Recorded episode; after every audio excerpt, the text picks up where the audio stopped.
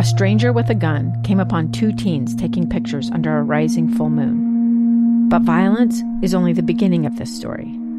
Sometimes I thought, there are no miracles. Yeah, there are, and this is a big one. I'm Amy Donaldson, and I've spent my career talking about how lives are undone by violence. The Letter is a podcast about how lives are remade.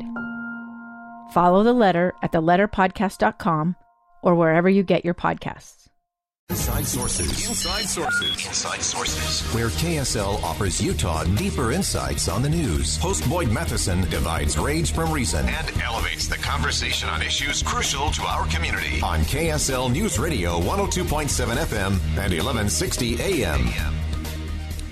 Well, primary elections happening 2 weeks. June 28th coming up, and to talk about all the ins and outs and what we need to know, we actually have the ultimate inside sources today. We have Lieutenant Governor Deidre Henderson and Utah's Director of Elections, Ryan Cowley, to break it all down for us. Welcome. Hi, Boyd. It's great to have you in studio. It's nice to get people back in the building. So we're happy to be here. Thank you.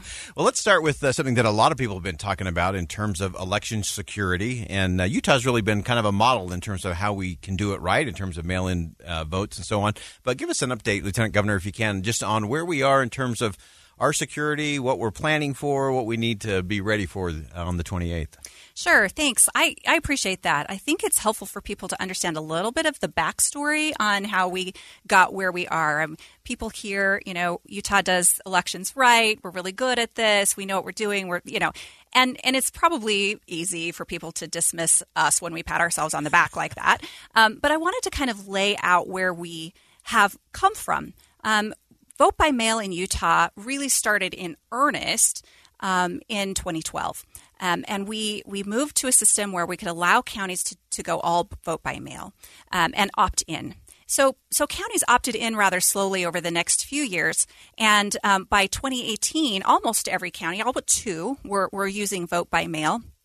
And then in 2020, of course, we went all vote by mail with the pandemic. But because we had been doing it systematically over the past few elections, we were able to iron out a lot of the rough spots and figure out what worked and what didn't work. So we have a really robust election security system, multiple levels of security in our elections, from signature verification, voter ID, and making sure that we have a chain of custody in place for those ballots.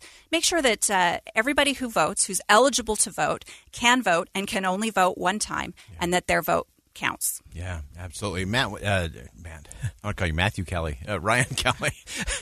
Ryan, give us a little breakdown from inside as Director of Elections. What are some of those things? I think for a lot of people, we hear things on cable news, and we hear some of the national things that have gone on in terms of some of what the Lieutenant Governor pointed out in terms of kind of that chain of command in terms of how those ballots move. Give us some more insight into why we should be so confident in the system we have here in the state of Utah.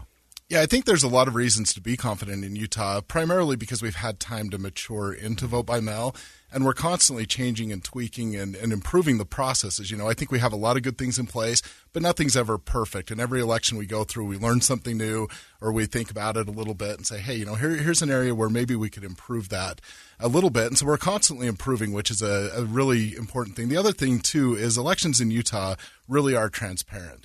And oftentimes it's easier to read an article or hear something online and automatically equate that to what's going on in Utah without understanding how we really do things in Utah. So I think reaching out to your county clerk, asking them to, hey, how do you handle this? Or can I come in for a tour? Can I come in and see the process? Is really super helpful in there to be able to understand and see what's really going on in Utah elections. And those county clerks really love to do this. They love to have people come in and show them the process and take them through what happens to their ballot when their ballot is received and how it gets processed and counted. So that's something, if people are curious about what actually happens to their ballot, they should contact their county clerks. The county clerks would love that. I love that. And that transparency is where trust really begins. And just knowing that you can do that you can call up your county clerk and say, hey, I want to see the process, I think goes a long way. What are some of the things that we should be aware of from a timing standpoint as we roll towards the 28th? Well, we've got some deadlines coming up. Of course, the ultimate deadline is 2 weeks from today, the 28th. That's election day, primary election.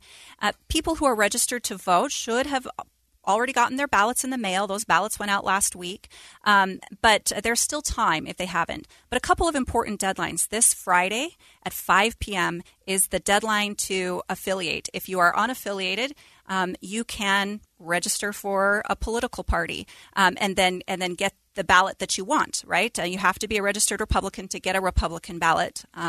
If for Democrats, anybody can request a Democratic ballot, but you only get to pick one. You can't vote on both. You can't vote on both. And then next week, on the 21st by 5 p.m. is the last day to request a ballot by mail.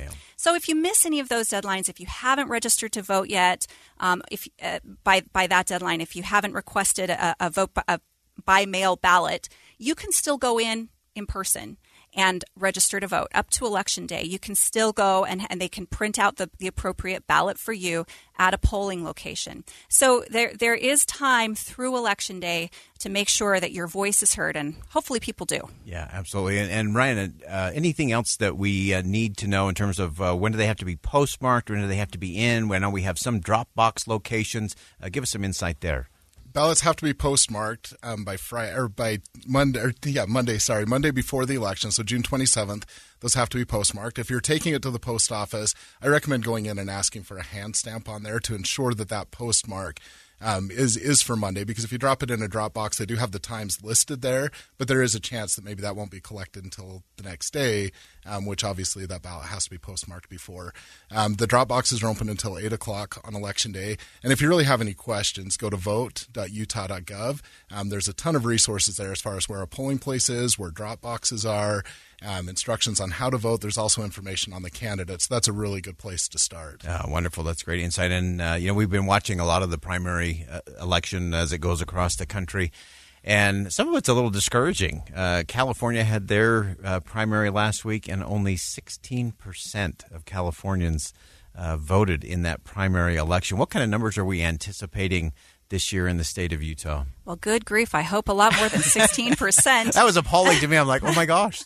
Well, it's easy to compare this year to 2 years ago. Sure. But 2 years ago was a presidential election year, and those always get more attention. Mm-hmm. People are always voting in greater numbers in those, unfortunately. Really, that is unfortunate. So I don't know. I don't know if Ryan has any insight into what he predicts might happen here. I certainly hope that it's a bigger turnout than that. Primary elections, especially in non-presidential years, are typically lower turnout. But I tell you what, these are important races, and not just the federal races. These local races, your county commissions, your county clerks, your county attorneys, your state legislative races, those are really, really important. That's where the rubber meets the road. That's where decisions that affect people directly and immediately get made.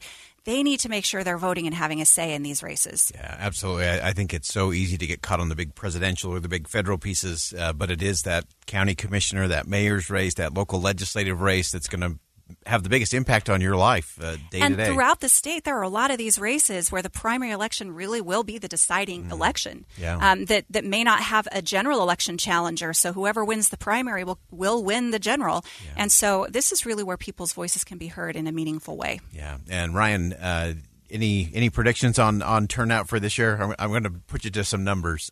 I don't have necessarily a prediction. I do hope it's a heck of a lot more than 16%. I think we can all say that for sure. And one thing to keep in mind is we do have the statewide Republican primary, and there are some Democratic races, but not the entire population. The voting population does have a ballot. So that's important to keep in mind with the primary when we look at turnout. Absolutely. Great insight. And I think we have to look at the state of Georgia. They actually had record numbers voting in their primaries this year as well.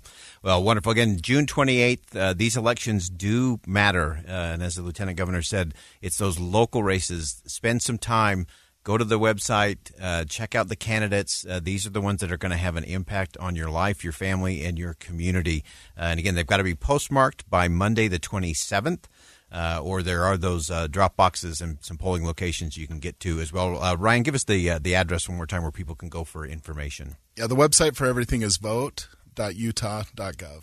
Wonderful. Lieutenant Governor Deidre Henderson and Ryan Cowley, who's in charge of the elections as the director. We appreciate you being in studio today. And this is one of our most sacred duties. It's one of our most important rights. And we encourage everyone. We should beat the state of Georgia. I know we'll beat California.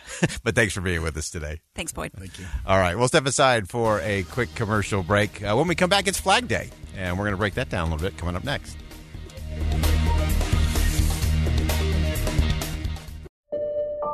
I'm Dave Cawley, investigative journalist and host of the podcast, Cold.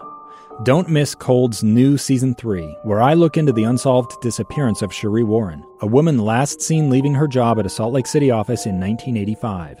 Police cast suspicion on Cherie's estranged husband and boyfriend, but never made any arrests or recovered Cherie's remains. Find Cold Season 3, The Search for Cherie, anywhere you get your podcasts.